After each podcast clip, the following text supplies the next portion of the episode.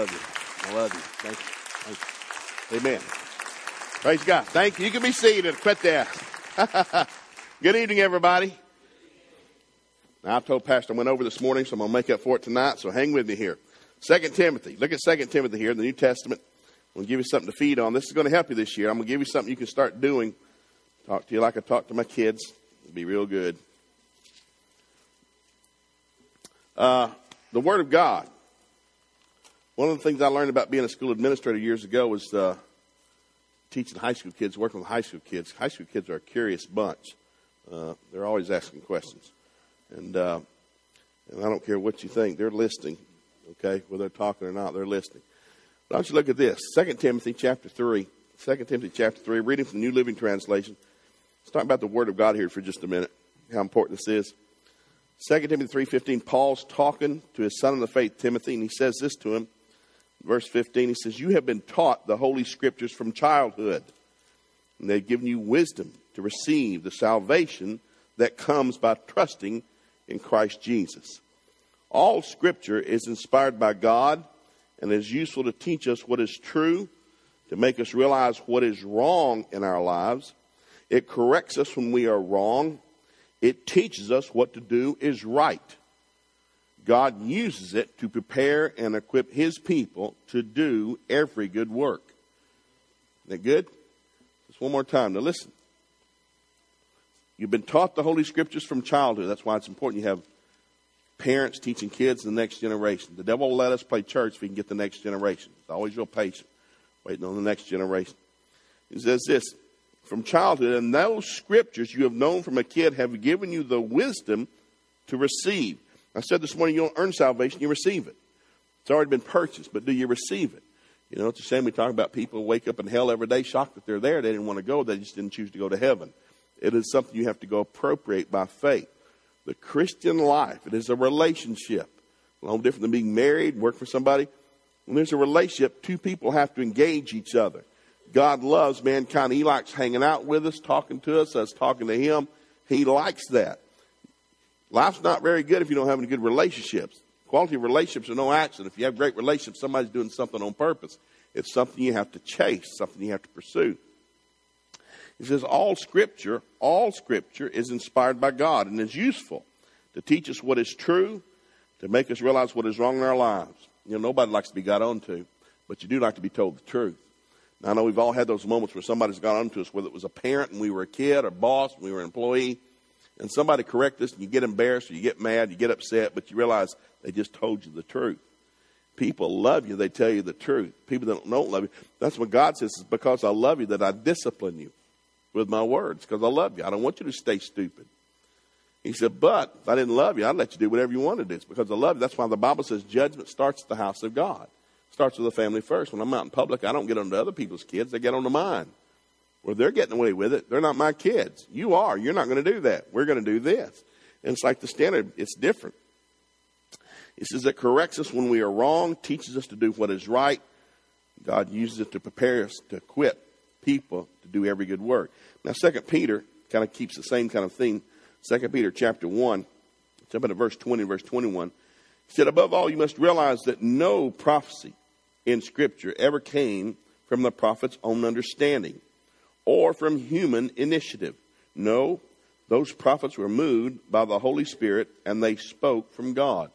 This is God's word to us to let us know what it is He thinks about us.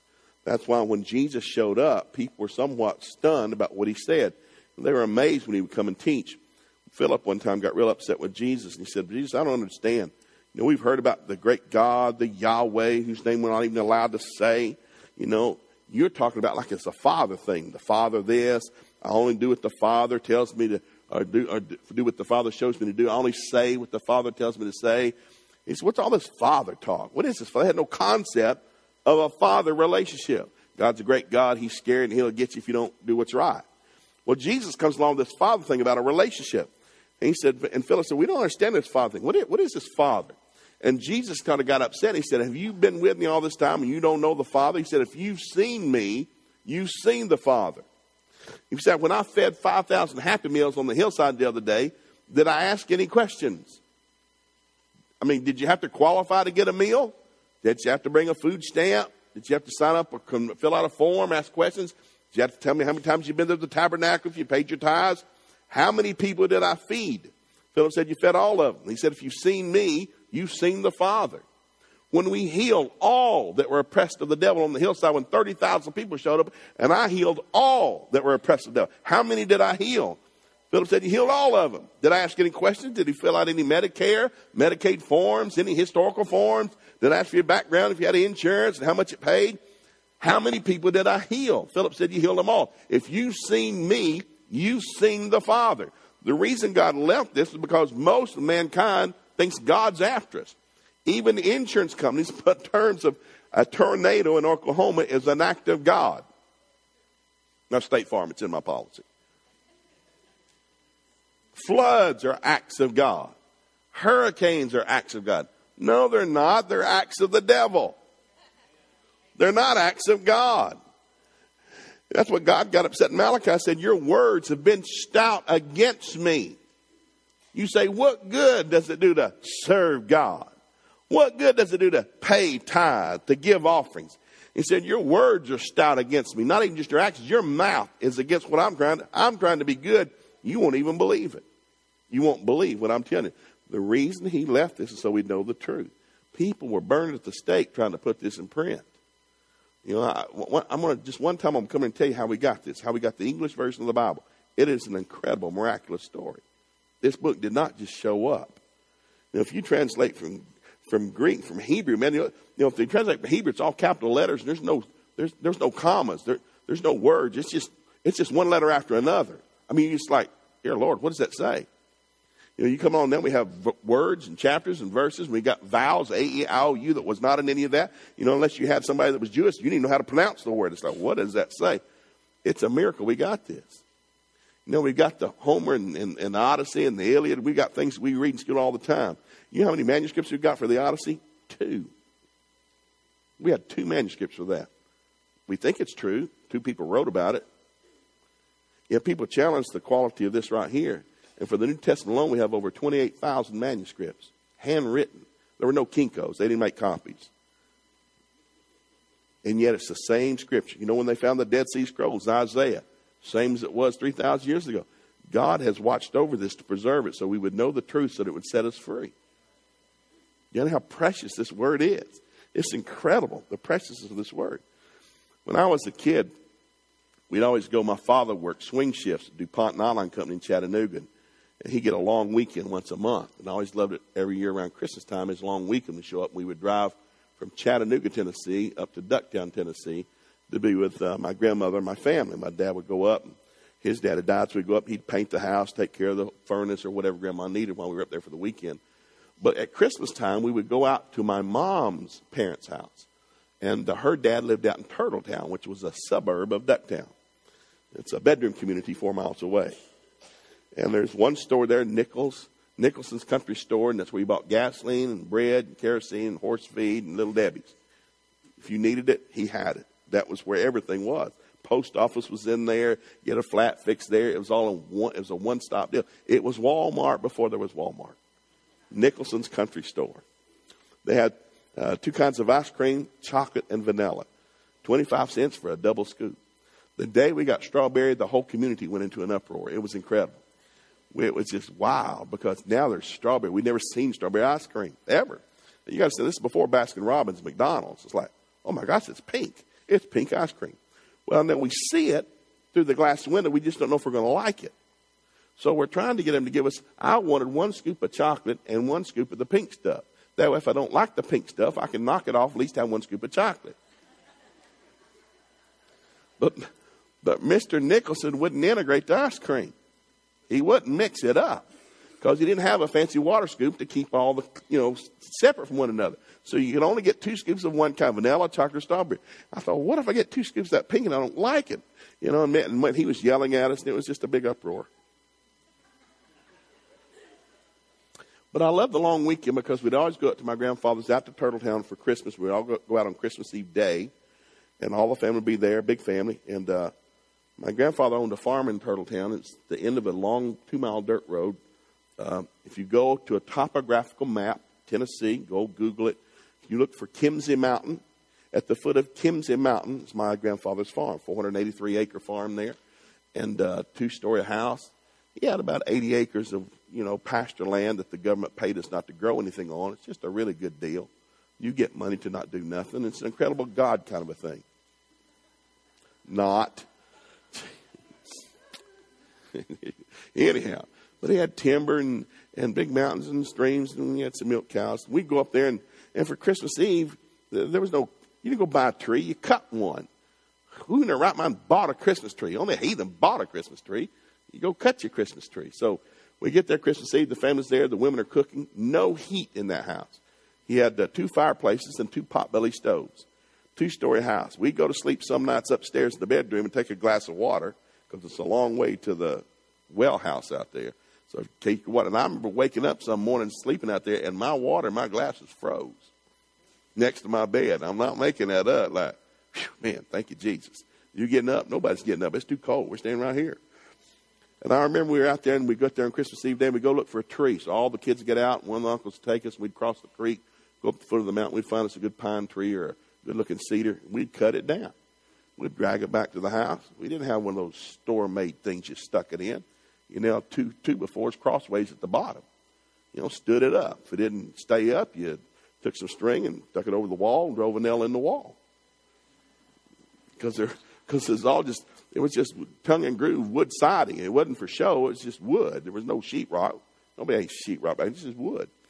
And so we do that, and then we decorate it. Now we didn't have any lights. There's no such thing as electric lights. We go pop popcorn. We pop popcorn, and all the women would sit there and pop popcorn, and they'd take a needle and thread, and they would string it through the kernels of the pop popcorn. You make long strings of pop popcorn and hang it around that tree. And then we get red and uh, green construction paper, if you got early at Nicholson's before they got sold out. And you cut it in strips. You make little, you make just hooks out of it. You make this long hook of red and green, red and green, and hang that around the tree. Then you'd spend as much time before it got dark as you could. You'd find birds' nests, pine cones, you know, and just all kinds of weird stuff. And you'd hang it all over the tree, and that's how you decorated it. And we would do that and decorate that tree up. And then all my aunts would always make homemade fruit cake. Now I know there's some stuff in there you probably shouldn't have eaten, because buddy, it had a wang to it. You felt good after you ate that fruit cake. And so we'd always have homemade fruit cake, and uh, man, it smells so good. And somebody'd always have a ham cooking, and we'd sit there in that big living room. And then somebody get on that pump organ. It's a pump, no electric pump, and they'd play Christmas music, and we would sing hymns. And we'd always sing about Bethlehem. And I was always fascinated. Here we are, Christmas Eve, Grandpa's house. We've got a tree. We've decorated the popcorn. We're singing about Bethlehem. Now, you know, in Turtletown, you have no idea where Bethlehem is. Yeah, that's a long way from here. But there was a star and three wise men. You know all the songs. It's, it's nothing's correct biblically, but it sounded good. But you'd listen to it, and then somebody would always read a Bible story and read about the birth of Jesus out of Luke. And, and then I remember sometimes, because there was no television, can you imagine? Not only is there no cable, there's no TV. All we had was record players with, you know, the big albums that you'd put on there. Scratchy. It's just part of it. Didn't scratch, it didn't sound right. And you'd put on some music, and people would talk, and we'd sit up sometimes at 2 and 3 in the morning. One of the greatest Christmases, one of my last when I was 13, it became a big snow Christmas Eve after we put the tree up. And we, we went sledding down through the apple orchard behind the house at about 3 in the morning. Moon came out, full moon, snow. It was like something out of a postcard. We thought we were having the time of our life. No electricity, no television. We didn't know. It was fun. It was a lot of fun. But I remember one night we were there so late, and they began to read stories out of the Bible, and it was stories anything had to do with Bethlehem. And I have three of those stories, just real short, I want to read to you tonight. Because I don't care what story you read in the Bible, the people that you read about in the Bible had to believe God. And all these stories are written for our example. There will never be a day of your life you get up and not get to believe God for something. You will always get to believe God for something. It's what believers do. We believe God. I'm going to start with the first one because this has to do with Bethlehem. It's out of the book of Ruth. It's here in the first chapter. I'm reading from the New Living Translation. Just listen to this. In the days when the judges ruled in Israel, a severe famine came upon the land. So a man from Bethlehem, everybody say Bethlehem. This is my Christmas Eve stories I used to hear. I thought, what's this got to do with anything? Well, it's before we had the Santa Claus movies on TV and Silent Night, Holy Night, White Christmas, Bing Crosby. We would read stories from the Bible. And said, in Bethlehem in Judah, he left his home and went to live in a country of Moab, taking his wife and two sons with him. The man's name was Elimelech, and his wife's name was Naomi. Their two sons were Mahlon and Chilion, and uh, they were Ephrathites from Bethlehem, the land of Judah. And when they reached Moab, they settled there. Then Elimelech died, and Naomi was left with her two sons. The two sons married Moabite women. One married a woman named Orpah, not Oprah, but it looks like Oprah. Orpah. And the other named a, married a woman named Ruth. But then, about 10 years later, both Mahlon and Chilion died. And that left Naomi alone with her two sons, or without her two sons or her husband. Then Naomi heard that in Moab, that the Lord had blessed his people back in Judah, giving them good crops again. So Naomi and her daughters all got ready to leave Moab and return to their homeland, going back to Bethlehem. And the two daughters-in-law set out from the place where they had been living, and uh, they took the road that would lead them back to Judah. But on the way, Naomi turned around and said to the two daughters-in-law, "Go back to your mothers' homes.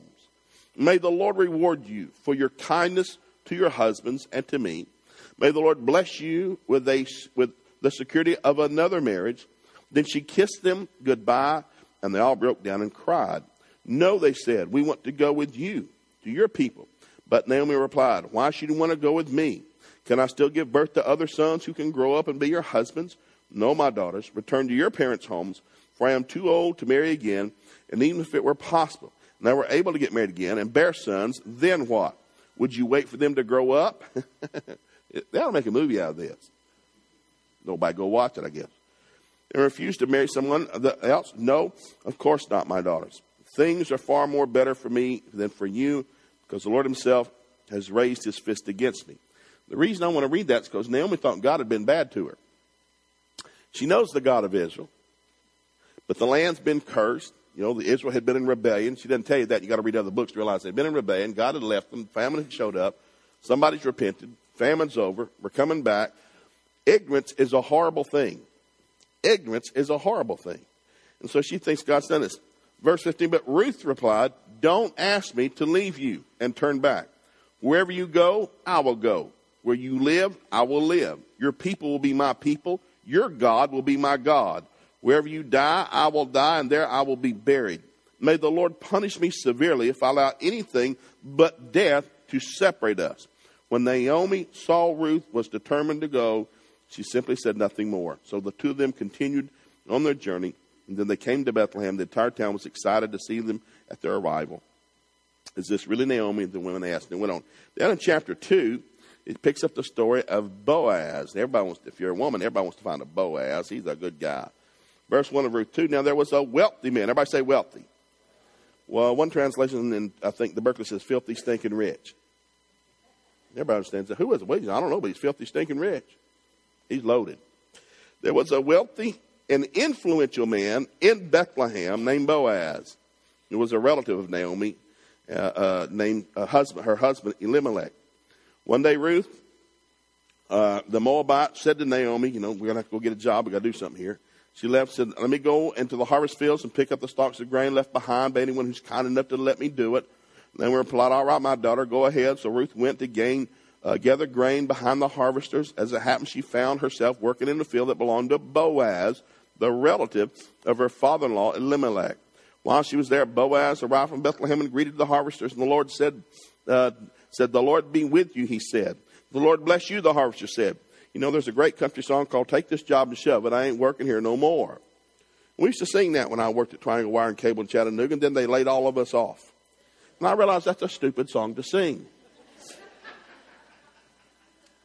Just a thought. Boaz has to be a great employer because when he rode up, he said, bless all of it. And they said, well, take this job. No, they said, well, bless you back. So he must not only be wealthy and influential, he must have been a really good boss. And said, then Boaz asked his foreman, who is that young woman over there? Uh, who does she belong to? Now, so we know he's wealthy, he's godly, he's influential, and he's not blind. He saw the new woman. That must be a good looking woman. Who's that new, who's the new good looking woman over there? And Boaz asked his foreman, Who is that over there? And the foreman replied, She is the young woman from Moab who came back with Naomi. She asked me this morning if she could gather grain behind the harvesters. She has been hard at work ever since, uh, except for a few minutes uh, rest in the shelter. Boaz went over to Ruth and said, Listen, my daughter, Stay right here with us when you gather grain. Don't go to any other field. Stay right behind the young women working in my field. See which part of the field they are harvesting, and then follow them. I have warned young men not to treat you roughly. And when you are thirsty, help yourself to the water that they have drawn from the well. Ruth fell at his feet and thanked him warmly. Well, what have I done to deserve this kindness? She said. I am only a foreigner. Yes, I know where Boaz replied, but I also know about everything you have done for your mother-in-law since the death of her of your of uh, your husband. In other words, I heard you you love your mother-in-law. Now, I don't have time to go through all the civil law in Deuteronomy. but People who took care. If your parents, my job is to take care of my parents. My daddy dies, I'm take care of my mother. My mother dies, I'm take care of my daddy. It is my job. Parents lay it for the children, children lay it for the parents. That's my job. It is a righteous thing to take care of the, of your elders. So he knows something. This woman has character. She's glean, she's poor, that's why she's gleaning, but she's not only gleaning for herself, she's gleaning for her mother-in-law. Most people hate their mother-in-law. Nothing's new. This woman is working for a mother-in-law. This must be one really, no, she's good looking, hard working. This must be one good woman. He said, I have heard how you left your father and mother and your own land live here among complete strangers. May the Lord, the God of Israel, under whose wings you have come to take refuge, reward you fully for what you have done. I hope to continue to please you, sir, she replied. She comforted him by speaking to him kindly, even though I'm not one of your workers. Now, to paraphrase this, she goes back, she tells Naomi what happened. I met the kindest man today. He's really good looking, filthy, stinking rich. He treated me kindly. He told me to come back and glean. He said if any of the men mess with me, he's going to bust them in the mouth. Tell me how to get good free water when I need it. You know, he bragged about me. Really, what's his name? And when she told Naomi his name was Boaz, Naomi said, That's your kinsman redeemer. He's related to my husband. By civil law, by civil law, he can marry you and buy your dead husband's property back and raise up children for you. He said, You're kidding me. He said, No. Well, long story short, it's just five chapters. Boaz working hard, it's harvesting time. He worked hard to sundown, he falls asleep. Feet are sticking out from under the covers. It's a cool night. All of a sudden, Ruth comes sneaking into the barn there where he's been working comes up the bottom of it and lays her hands, her, her cold hands, I'm assuming, on his feet. Woo. And when she lays her hands on his feet, he sits straight up in bed. He said, Who are you? He said, well, She said, I'm, I'm Ruth. Remember, I'm Ruth. And she said out of her mouth, You're supposed to marry me. She didn't go into a long conversation. She woke him straight up out of a dead sleep and said, You're supposed to marry me. And explained the situation with Naomi and so forth. He said, Well, you're right, but there's somebody else in front. And so I'll have to give him the first shot. She said, Well, let's go do it. So they went and saw the elders. The other guy comes up and said, Hey, I'm thinking about marrying this woman. You know, it's my job, part of the family deal. She's not too bad looking. She's a hard worker. I mean, I'm kind of leaning into this thing. But by law, I'm supposed to do it. But you have first right. You want to marry? And he's thinking about doing it until he finds out in order to marry her, he has to liquidate all of his own property. In other words, Boaz will have to sell all of his land and his stock and stuff to buy back her husband's stuff. It's what a kinsman redeemer does. When Jesus went to the cross, he bought me everything there's no way I could have got. Nothing I deserved, nothing I earned, but he bought me my entire life back for my prosperity, my healing, my sanity, my salvation, my peace, my joy. Everything I need, he bought for me on the cross. You understand that? I didn't earn it. He just bought it for me. He gave up his life to get me one. We still don't have that full revelation, I do not believe sometimes. So he realized this is a type of Christ. And so he said, okay, well, we get there. And the guy realized, well, I don't want to sell my property. I don't love her that much. He said, well, if you don't, then I got the shot at it. And so they got married. Boaz marries Ruth. They're at the wedding. I'm going to jump over here and, uh, oh, let's see. I'm going to start reading here in uh, chapter 4. I'm just going to jump in at verse 9. Then Boaz said to the elders uh, and the crowd standing around, You are witnesses here today that I have uh, bought from uh, brought from Naomi all the uh, property of Elimelech, Chilion, and Mahlon. All of them. He bought the whole thing back. He was filthy, stinking rich, bought back three men's property. With the land that I have acquired, Ruth, the Moabite widow of Mahlon, to be my wife. This way she can have a son to carry on the family name of her dead husband and to inherit the family property here in his hometown. You are all witnesses today. Then the elders and all the people standing around gathered, and you are witnesses we are your witnesses. May the Lord make this woman who is coming to your home like Rachel and Leah, from whom all the nation of Israel descended. May you prosper in Ephrath and be famous in Bethlehem. Now, the King James simply says, May the Lord make you famous. At the wedding, at the wedding, when they got married, they came and said, May the Lord make you famous. I've been to a lot of weddings. I've never heard that said at any wedding. God bless you. Have a good honeymoon. We'll see you later. I've never heard, well, we're going to gather, lay hands on you. We're going to pray, may God make you famous. Well, God did make her famous because they get married. They have a son named Obed, who has a son named Jesse, who has a son named David. David, King David, you know, who whips Goliath, becomes the king all kings are measured against throughout all of time. So God took a tree stump worshiping woman, a Moabitess, who found a godly woman who's half mad at God to begin with. God's dealt me a bad deal. My husband's dead. Blah, blah, blah, blah, blah. And I believe this. Now, you have to interpret this for yourself, but I believe Ruth looked at Naomi and said, If you think your God's bad, try my tree stump God. Trust me, you got a good God.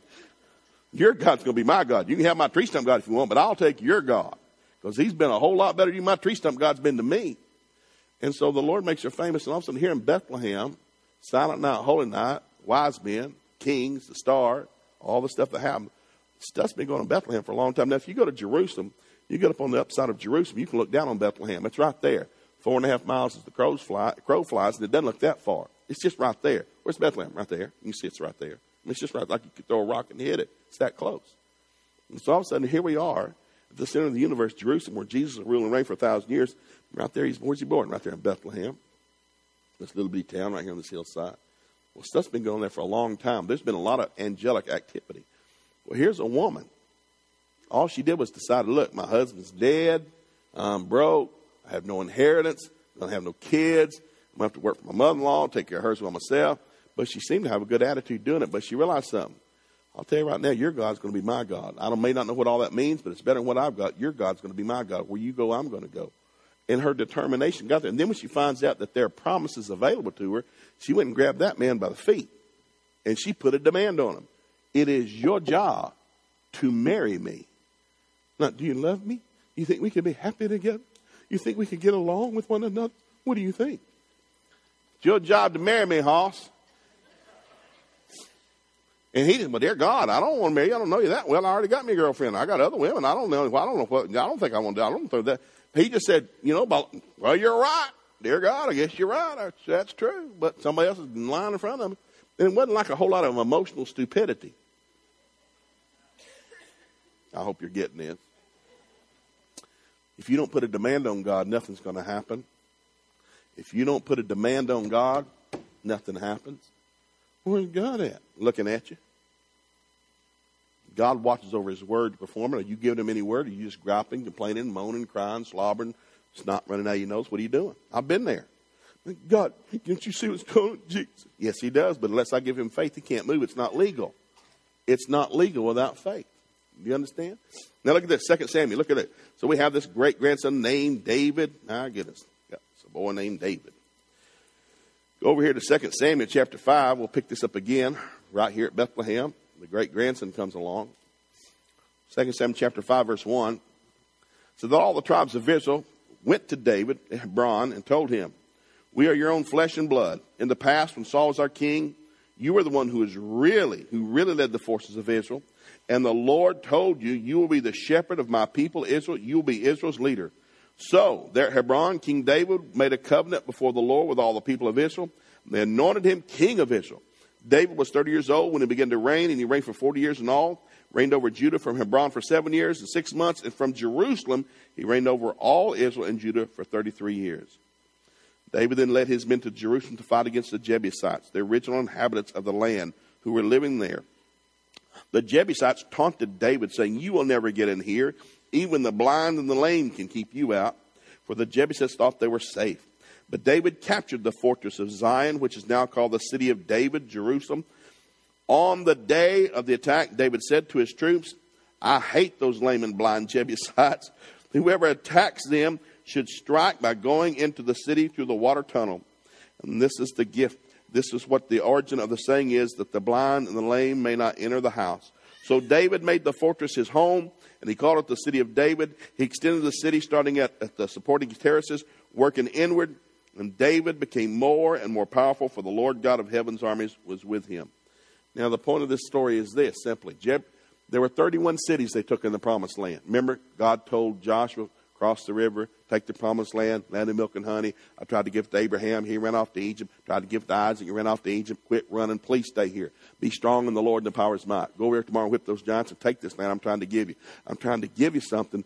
I'm, now what? I'm trying to make a point. I'm trying to give you something, but you have to take it. I'm trying to give you something, but you have to take it. I'm trying to give you something, but you have to take it. I'm trying to give you something, but you have to take it. I'm trying to give you something, but you have to take it. I, if you don't take it, it does me no good to try to give it to you. I've been trying to give this land to your family for hundreds of years. I can't find a man with enough hair on his lip to take it. Please take this land. Thank God Joshua did. Well, they go in, they begin to take the land. You know all the stories. Some things went great, some things didn't go so good. Ai, 13 people, 13,000 people died. You know, Jericho, the walls fell down. There's a lot of stuff beginning to happen as they're starting to trust God. Well, now we come all the way down to here, and David, the last city to be taken, the last city in the promised land, the last city to be taken was Jebus. The Jebus, or Habus, Habus in Hebrew, is Jerusalem. Now the devil held on to that city last. They took all 30 cities except that one, and that's the one where Jesus is going to rule and reign for a thousand years on this planet, and the devil knows that. The devil knows that. So he held on to it last. It's a real high wall. It's a desert place. Nobody wanted it. So, so they held on, he held on to it last. And so David comes. He's trying to give him an opportunity to surrender. Hey, I don't want to have to come and kill all of. Y'all surrender and give me the city. God's told me this is the new headquarters of, of Israel, Jerusalem, Jebus, not Hebron. They won't surrender, but God showed them how to do it. God didn't do it for him. God showed him how to do it. God didn't do it for him. God showed him how to do it. He's trying to give you something, but you got to take it. He's trying to give you something, but you got to take it. He didn't do it for him. He told him how to do it. He didn't, he showed him how to do it, but he didn't do it for him. Are you getting any of this? Christians that do well in life go get something. They don't wait on it to show up. You got to get aggressive and go get what God's promised you. I don't see where God is. Sitting on the throne, angels are flapping wings and they're singing songs. We're down here. If we get God down here, we have to get him down here by faith. So all of a sudden he finally takes, takes Jerusalem. So he gets in there and he's finally in the will of God. After all these years, promised land, promised land, promised land, promised land. Finally, Joshua crossed the river. Promised land, promised land. Whip him, whip him, whip him, whip him, whip him, whip him, whip him. Woo, he finally whipped everybody. We are now in the middle of God's will. Kumbaya, Shanda, Hikimo, who stole him a Honda. Well, at that point, verse 17, when the Philistines, who are top of the devil, by the way, heard that David had been anointed king of Israel, Mm. They mobilized all their forces to capture him. But David was told that they were coming. So he went into the stronghold. The Philistines arrived and spread out across the valley of Rephaim. And David asked the Lord, Proverbs 3, verse 5 and 6. Acknowledge the Lord in all your ways, and he will direct your paths. Acknowledge the Lord in all your ways, he'll direct your paths. Commit your works to the Lord, he'll establish your thoughts. Commit your works to the Lord, he'll establish your thoughts. Proverbs 16, verse 9 and 10. If you don't pray, if you don't talk to God, he won't tell you what to do. Oh, my God, what are we to do? What are we to do? I've been there, man. As a father, as a husband. What are we to do, Daddy? What are we to do, honey? Dear God, I don't know. It's bad, isn't it? Dear God, I'm, I'm scared. Let's all get scared. Get me some Kleenex. Let's all cry. Let's run home to mama. You don't need to run home to mama. I'll run home to my mama. I'd rather go home to my mama than you go home to yours. Because then somebody will cook for me. That was a long time ago, but it was an interesting fight. My wife ran home to her daddy. God bless him. God bless him. We, we'd been married three years. We hated each other's guts after three. years. She ran home to him, pulled out of my driveway, Middle Valley Road, down in Chattanooga, tore off home. I'm going, I God, I hope you go and stay. You know, it was, it was a lot of love exchanged that day. She got home and cried, and her daddy could whip me. He's a, he's a hoss. And she got the door, and he said, what are you doing here? I'm leaving, I'm leaving him. Whoa, wait a minute. He said, No, I gave you away. I'm not making this up. He didn't let her in the house. You go back and take care of that. Your husband, you don't live here anymore. And shut the door on her. she came back. It was ugly, but she came back. It worked out.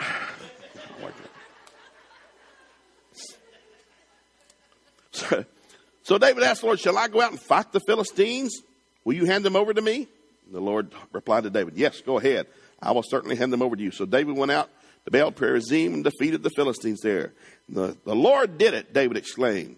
He burst through my enemies like a raging flood. So he named the place Baal Perazim, which means the Lord burst through. And I like that. The Philistines had abandoned their idols there, so David's men confiscated them. Well, he goes back and gets in the middle of God's will again. I'm in God's will. Took hundreds of years. I'm where I'm supposed to be. King of Israel. With the giant. Whipped the bear, whipped the lion, overcame a lot of stuff. I'm finally here. We took the lamb like we were told. I'm in God's perfect will. And here comes the devil. When I first went into ministry, I went to my pastor's office. First day I've ever worked for a ministry. I worked in business all my life. First day at a church staff. First day. My pastor calls me in. I love my pastor, man. Church is growing. Things are going on. He said, Joe, come in, sit down. My first day. So get out a pen and paper. I'm going to give you something you need to remember now. Ministry is different than a regular workplace. So there's only two times the devil will mess with you. I need you to write this down, Joe. You writing it? Yes, sir, I'm writing. I'm writing. There's only two times the devil will mess with you. Number one is when you are out of the will of God. You ever get out of the will of God, the devil's going to tear you up. Write that down. You ever get out of God's will, the devil's going to tear you up. Yes, sir. I'm going to remember that. I'm writing it down. Number two, the only other time the devil messes with you is when you're in the will of God. When you're in the will of God, he's going to mess with you. When you're out of the will of God, he's going to mess with you. I got about halfway through that, and I looked up, and he wasn't smiling. I said, Are you joking? He said, No, I'm serious. And finally, he busted out laughing. I'm telling you the truth. There's only two times the devil will mess with you when you're in the will of God and when you're out of the will of God. That's the only time he'll bother you. It was a depressing moment. The tests and trials of life come to everybody, Luke 6.46. That's where I got that sermon. After a while, the Philistines returned. Philistines were top of the devil. I don't care how many times you whip the Philistines, they showed back up. Whip them, they'd show back up. Whip them, they'd show back up. Whip them, they're on top of the devil. Until he goes to the bottomless pit, he's going to show back up. You got to stay vigilant. Be vigilant. Your adversary of the devil, stay vigilant. Your adversary of the devil, stay vigilant. Keep your eyes open. Stay alert. He'll try to take you out. Keep your eye open. Don't go to sleep on me. God said, I'll show you things to come. I'll order your steps, direct your paths, guide all truth. Talk to you when you go to sleep. Don't be afraid, but I do need you to get obedient when I talk to you. Everybody in the Bible that God dealt with, he had them do something. There was never just going to magically happen. Ruth, I'm going to bless you, but you're going to have to go with Naomi. You have to go grab that guy by the feet and wake him up. You have to tell him it's his job to marry you. You're going to have to do some stuff. And I'm going to bless you. You're going to have some kids and some kids, and you're going to have a king. It's going to be incredible. You're going to be famous. And then David, when David became king, David's not trying to become king. He just wants to deliver some cheese sandwiches. He just wants to. There's no MTV. There's no cable. Let's go watch a fight. He wasn't going. He didn't go there to whip nothing. Then I got some sense. To go watch a fight. And all of a sudden he realized this fight's not going good. It's a bad channel. He said, "What's going on here? I whipping this guy?" Well, you want to whip him? Ten foot tall, six fingers, six toes, bad breath. You go down there and whip him. And David's thinking, well, he's not one of us. He's uncircumcised Philistine. I'll whip him. Let me go whip him. And his brothers made fun of him. The cheerleaders from hell come out of the woodwork. You better go home. You're daddy, you stupid, no good, nobody. You're just down there showing off. I'll whip him. Get me some. I'll go. You know the story. Of course, Saul tried to dress him up in armor. He said, no, I don't use this stuff. Just give him my sling. And you know, David yelled at him all the way down the hillside. I love teenagers. They get real mouthy. David wasn't afraid. He said, This thing doesn't belong to God. He's an uncircumcised Philistine. He's not even human. He's going to hell. He's not even human. He's dead. Somebody throw a rock at him. He's dead. I mean, David was fully confident because what he knew what God's word said about the people of God and those that weren't the people of God. He knew the promises. That's why he's bold. He's not just an arrogant. He knows he's an uncircumcised. He's declaring covenant facts. He don't belong to God. He'll never belong to God. Somebody sling something at him. And so on the way down the hill, he's telling why he's slinging that rock. I'm going to take your head off, feed you to the buzzards. I love you, just mouthing all the way down the hill. And Goliath is so stunned by this little chihuahua teenager coming at him, mouthing at him, he turns around to the guy carrying his spear. Who is this chihuahua dog? And when he turned back around, the rock was already in there and it hit him right between the eyeball. And he fell over dead. So David didn't have a sword, he just had a sling, so he took Goliath's sword out of his sheath. It had to be really big, you know. And chopped Goliath's head off because they didn't have trophy shops back then. And he carried that thing home, set it on his dresser. Mom, look what I won today. I won this. and by that night, by that night, all the good looking women were ripping Saul's po- posters off the bedroom wall and putting up David's. They wanted to suck the lips off David's face. They were singing songs on the radio about David before sundown. Saul might have killed his thousands. David's killed his ten thousands. They wasn't trying to get famous. He just realized this isn't right. This is not right that the people of God are being embarrassed. Now, I'm not going to read it all to you, but David was upset that the people of God are being embarrassed by somebody that didn't belong to God. That's wrong. Is there not a cause? That's where that statement comes from. Is there not a cause? This isn't right. God God will use somebody. Somebody stand up and do something. But somebody had to get aggressive. You have not because you ask not. You get nothing, you don't do nothing. Faith that works is dead. All this kid's going to do is sling a rock. God did it. Every time David whipped someone, he whipped Philistine. Well, God did it. God did it. God did it. Now I got to sling my sword, sling a rock, but God did it. God uses me to do stuff. And that's where I want you to go with this. Then it says this After a while, the Philistines returned, again spread out across the valley of Rephaim. And again, David asked the Lord what to do. Now, here's the thing I'd have made a mistake probably. I've already whipped this thing once. God told me what to do. Go whip him. I probably wouldn't even pray. I'd just go do it again. Proverbs 3, verse 5 and 6 Acknowledge the Lord in all your ways, He'll direct your paths. God, they're back. What are we going to do this time? I mean, he even asked. I mean, he didn't just go do it where we did something different. Look what he said. What do we do? He said, Do not attack them straight on, the Lord replied.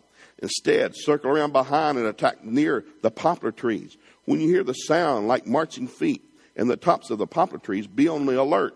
That will be a signal that the Lord is moving ahead of you to strike down the Philistine army. So David did what the Lord commanded, and he struck down the Philistines all the way to Gibeon to Gezer. So this time we're going to come up from behind. When you hear the leaves rustle, that's me going ahead. You follow that noise in, that's my angels going in front of you, and you go whip him. David still had to do something, but he did it by the word of God. He wasn't just hanging out there in the wind. What are you doing? God told me what to do. God's with me. He's made the leaves. I was sharing with a guy in the lobby after the first service this morning when, when Gideon, Gideon, he's afraid, and God's telling him to go whip the enemy. You know, he went to the thing and got his men all ran away because they were afraid. He's down to 300. He's sitting there thinking about whipping the enemy. The angel shows up. Now, God sent an angel to ask you, he said, You afraid? He's honest. Yeah, I'm afraid. Dear God, 300 of me, a few thousand of them. Yeah, this is kind of stupid. I said, We God figured you're afraid, so come with me I'll show you something. So he takes him down the hillside outside of a tent of the enemy and he listens to the conversation between the men in the tent, the people that he's up against. And the men are afraid because they believe that God's with this guy. And so God didn't whip the enemy for him. He just encouraged him that you're going to whip him. I still need you to fight. I'm going to tell you how to fight. You still got to do it, but I'm going to let you know you've got victory. When you read the word of God, you've got victory. You will live and not die. I don't care what the doctor said. You will be the head, not the tail. I don't care what the accountant told you. You're going to prosper. You're not going to go broke. I need to, I need an encouraging word, God. I'm afraid. I'm in trouble. Well, I will deliver you from trouble. I'll make you look good. That's what we try to do this morning. This is our life right here. But if we don't get in it, we don't have much of a life. We're talking stupidity. Our God, what are we going to do? Dear God, how are we going to fix this? How are we going to pay for this? How are we going to afford this? How are we going to get out of this? Then you go to church, hear a good sermon, and cry, Oh, God, that's your, oh, thank you, Jesus. Ah, God, no, God shows up.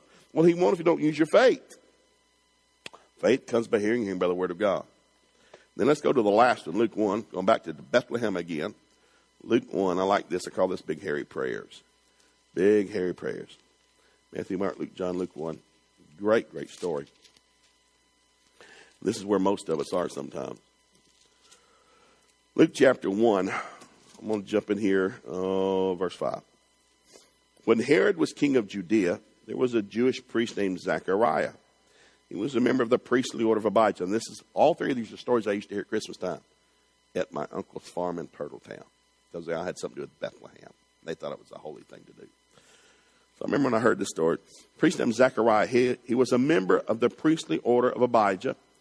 His wife, Elizabeth, was also from the priestly line of Aaron. Zechariah and Elizabeth were righteous in God's eyes careful to obey all the Lord's commandments and regulations.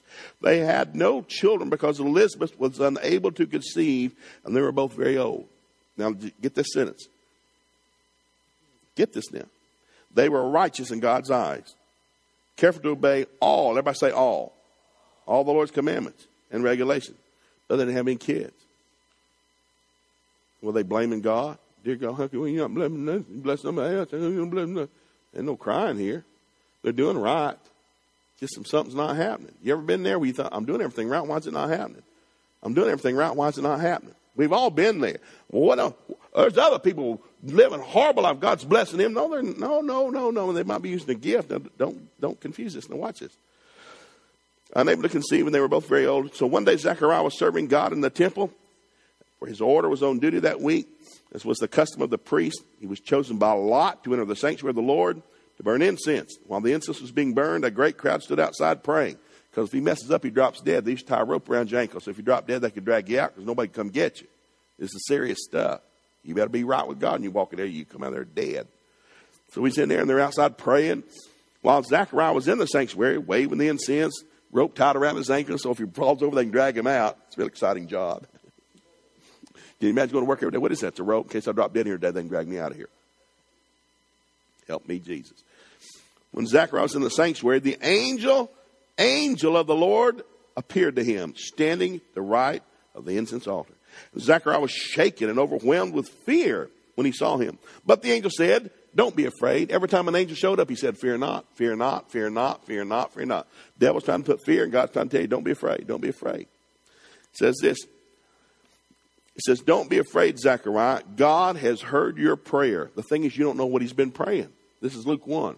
Man, this old man's been praying. The Lord's heard your prayer. Your wife Elizabeth will give you a son and you are to name him John.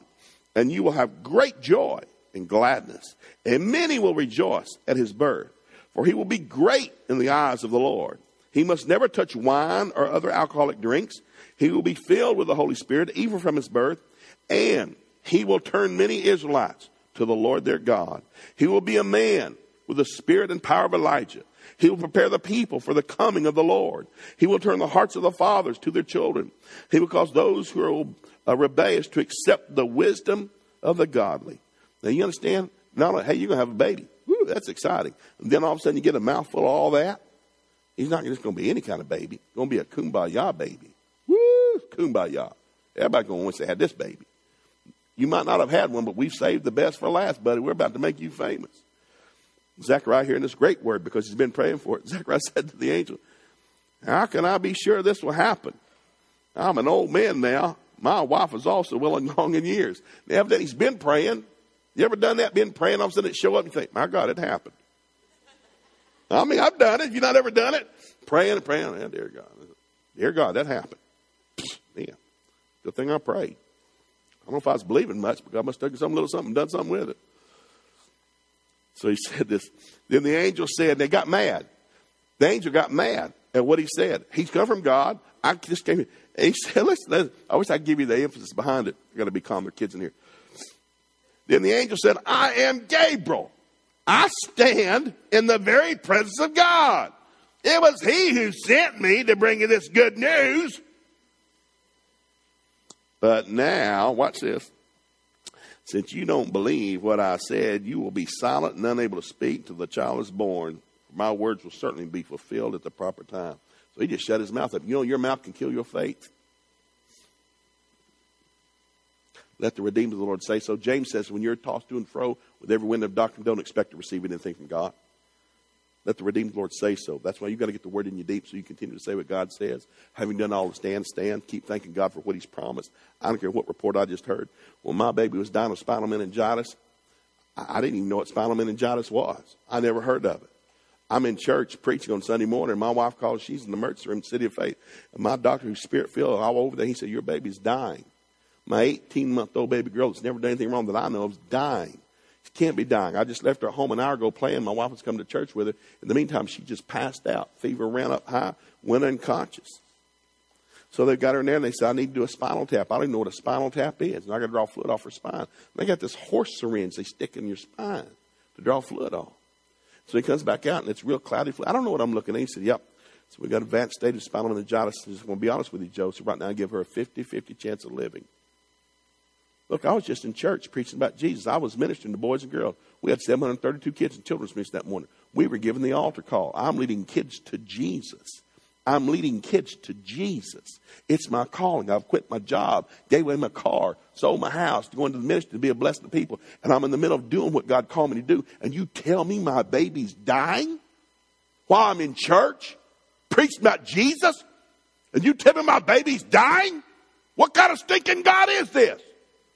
You ever have any thoughts like that? Because if you're not in the Word, you all of a sudden think, God, what are you doing? God's not doing nothing. He's good God sitting on the throne laser light show, angels flapping wings. He's not changed nothing. The devil's a liar, John 8 44. He has one weapon, he lies. Whose report will you believe? We love to sing it, thinking you got to believe it.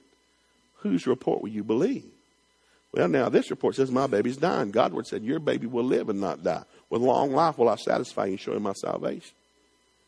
Thank God for the local church. When I couldn't spell faith, we called the church to pray. I don't know who prayed. It's a big church, 3,000 people. I don't know who was on staff that morning to pray. I need prayer. My baby's dying. I need somebody to pray. My baby's dying. And I remember sitting in an emergency room, and the doc came back out and he said, Joe, we're going to run her up to ICU. said, You wait here in the waiting room. And they sent in a little prayer partner. These retired people that live there in the retirement community at Roberts University. And they, they volunteer by praying for people in the hospital. So this little white haired prayer partner came in. We're in the emergency room. We're the only ones in there that morning. Honey, what are you here for? Talk to my wife. Well, are my baby's spinal meningitis, dying inside of you. Here, well, let me pray for her. I don't want her to pray for me. I want you to shut up and leave me alone. I'm trying to figure out what went wrong. I'm a male.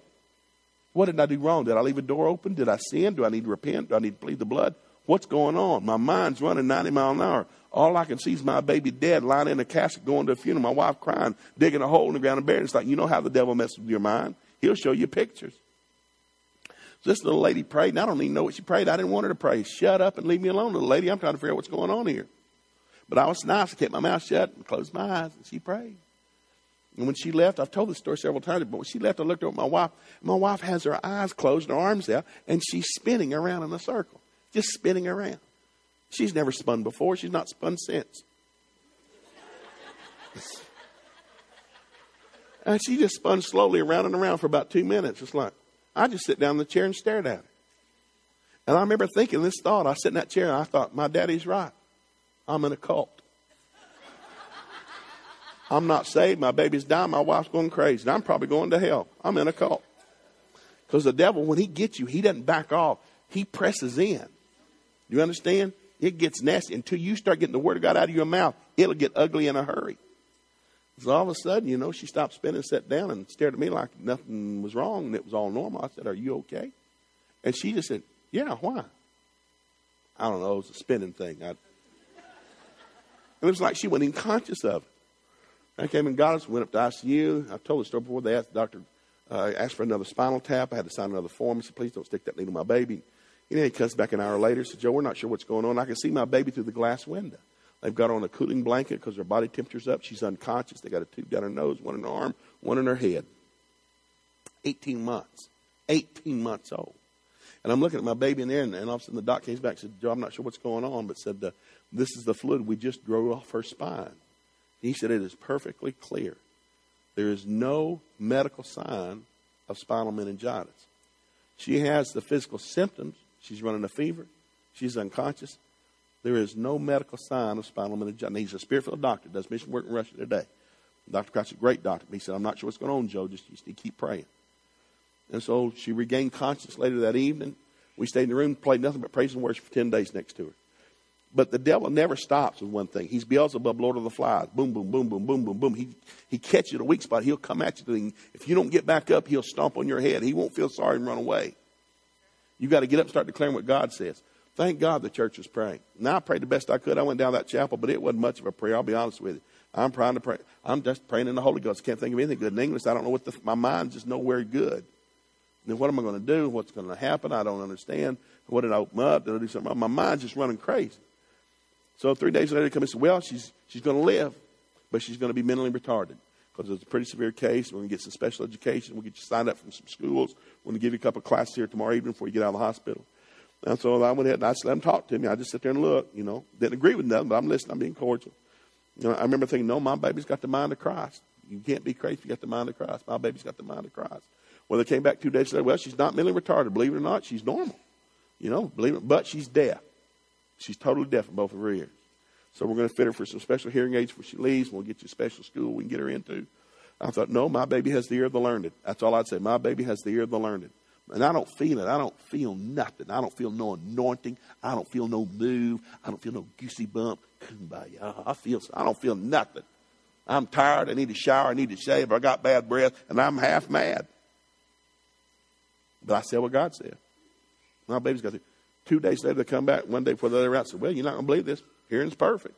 Her hearing's perfect. We're going to keep her one." They kept her in ICU for ten days trying to find something wrong. Ten days later, we walked out. She works for me today. Got a journalism major. Writes for Christian Woman Today. This is the thing PBS. She can hear me whisper upstairs. I'm trying to tell you something as we start this year. Be a good time to start reading your Bible. The Word of God puts faith in you. Faith whips the devil, pleases God. Psalms 1 May you have a happy, stable, prosperous year that will come one way only by meditating day and night the Word of God. Every man and woman from Genesis to Revelation had to believe God for something. I don't know how famous you were. All of them had to believe God. When that baby was born, Zechariah, they were going to name him John. You know, it was an incredible story. Remember, look at this, what he prayed. He prayed the greatest thing any father has ever prayed over a child. When that baby popped out, because, you know, he's, God shut his mouth because your mouth can negate faith. You've got to watch what you say. Kept his mouth shut and said over here, and uh, I'll just jump in and show you right here, uh, verse 57. When it was time for Elizabeth's baby to be born, she gave birth to a son, and when her neighbors and her relatives heard what the Lord had been uh, done, done for her, been very merciful to her, everyone rejoiced with her. When the baby was eight days old, they all came for the circumcision ceremony. They wanted to name him Zechariah after his father. But Elizabeth said, No, his name is John. What? They exclaimed. exclaimed. There is no one in all your family by that name. So they used gestures to ask the baby's father what he wanted to name him. He motioned for a writing tablet, and to everyone's surprise, Zechariah wrote, His name is John. Instantly, Zechariah could speak again, and he began praising God. Not griping, they'd been quiet. He was so thankful God shut his mouth for nine months. So his, so his unbelief didn't negate the faith he'd used up to that point. Life and death are in the power of the tongue. Let the redeemed of the Lord say so. There's sin in a multitude of words. Guard your heart with all diligence rather than the issues of life. Let's start filling the Word of God so where our mouth will start saying right stuff. If something nasty comes, we hear bad news. Let's say what God says, not what we feel, not what we think. No, I'm the redeemed Lord. I'm going to say what God says about this. I'm going to use the Word of God. All fell upon the whole neighborhood, and news of what had happened spread throughout the Judean hills. Everyone who heard about it reflected on the events and asked, What will the child turn out to be? For the hand of the Lord was surely upon him in a special way. Then his father Zechariah, filled with the Holy Spirit, gave this prophecy Praise the Lord, the God of Israel, because he has visited and redeemed his people. He has sent us a mighty Savior from the royal line of his servant David, just as he promised, through his holy prophets long ago. And now we will be saved from our enemies, from all who hate us. He has been merciful to our ancestors by remembering his sacred covenant and the covenant he swore with an oath to our ancestor Abraham. Is that we have been rescued from our enemies so that we can serve God without fear in holiness and righteousness for as long as we live. And you, my little son, will be called the prophet of the Most High. My God, you could cry if you ever let this thing sink into you. Because you will prepare the way for the Lord. You will tell his people how to find salvation through forgiveness of their sins because of God's tender mercy. The morning light from heaven is about to break upon us to give light to those who sit in darkness and in the shadow of death and to guide us to the path of peace. And John grew and became strong in spirit and he lived in the wilderness and his public ministry to Israel began. God's trying to bless us, make us famous. He just needs us to cooperate. Best thing I can give you in my Get you a Bible. Get you a one year Bible. Start reading. Read your Bible every day. If you can't do that, read a proverb a day. Just read a proverb every day. It will change your life. The Holy Ghost will use the words you read to guide you. You understand? Business decisions, relationship decisions, employee decisions, employee decisions, health decisions. The Holy Ghost, who's God, is trying to bless us, but He uses this to guide us. Let's start loading up on it. Amen. Let's stand up. We're going to pray. You learn anything tonight? What an opportunity we have to believe God in 2010. Praise God. Bow your heads. Father, thank you for your word. Thank you for your grace and mercy upon us. Lord, again, I commit this year in your hands, commit our lives in your hands. Father, I ask you for this right here, what Paul prayed in Ephesus. Would you give us this year in 2010, every man, woman, boy, and girl in this building tonight, give us a spirit of wisdom and revelation in the knowledge of you that we might know the hope of your calling. Let us know what our inheritance is in the saints. Strengthen us with might in our inner man by the Holy Ghost. Show us how to walk in the breadth, length, depth, and height of your love, that you might do exceeding abundantly above all that we ask or think. We thank you for it, Father, in Jesus' name. And everybody said, Say this after me. Say, I am blessed. I am blessed. I am blessed. You know, sometimes you get up in the morning, you ought to get just something out of your mouth real good. Today's the day God has made. I'm going to rejoice and be glad in it. You know, if you say that, God's going to make that happen. Oh, dear God, it's Monday. Well, go ahead and get you some. I'd rather enjoy it. Father, I thank you today you're going to order my steps, direct my paths, guide me all truth, show me things to come. You're going to talk to me when I sit here, when I get up and I walk. You'll never leave me nor forsake me. You're going to surround me with a shield of divine favor. People like me and not even know why. I have a shield of divine protection. No plague, no evil come near me, my dwelling, nor my family. You're teaching my family to fear you, which is the beginning of wisdom, which will bring long life, riches, and honor to all those of my household. You start saying what God says, and I guarantee you, your emotions will hook in with it. You're going to have yourself one happy day, one happy week. Let the redeemed of the Lord say so. So I am the redeemed of the Lord. Say that. I am the redeemed of the Lord. Say it again. And I will say so. Say it again. I am the redeemed of the Lord. And I will say so. I am blessed. I believe. Give the Lord a hand clap, Pastor.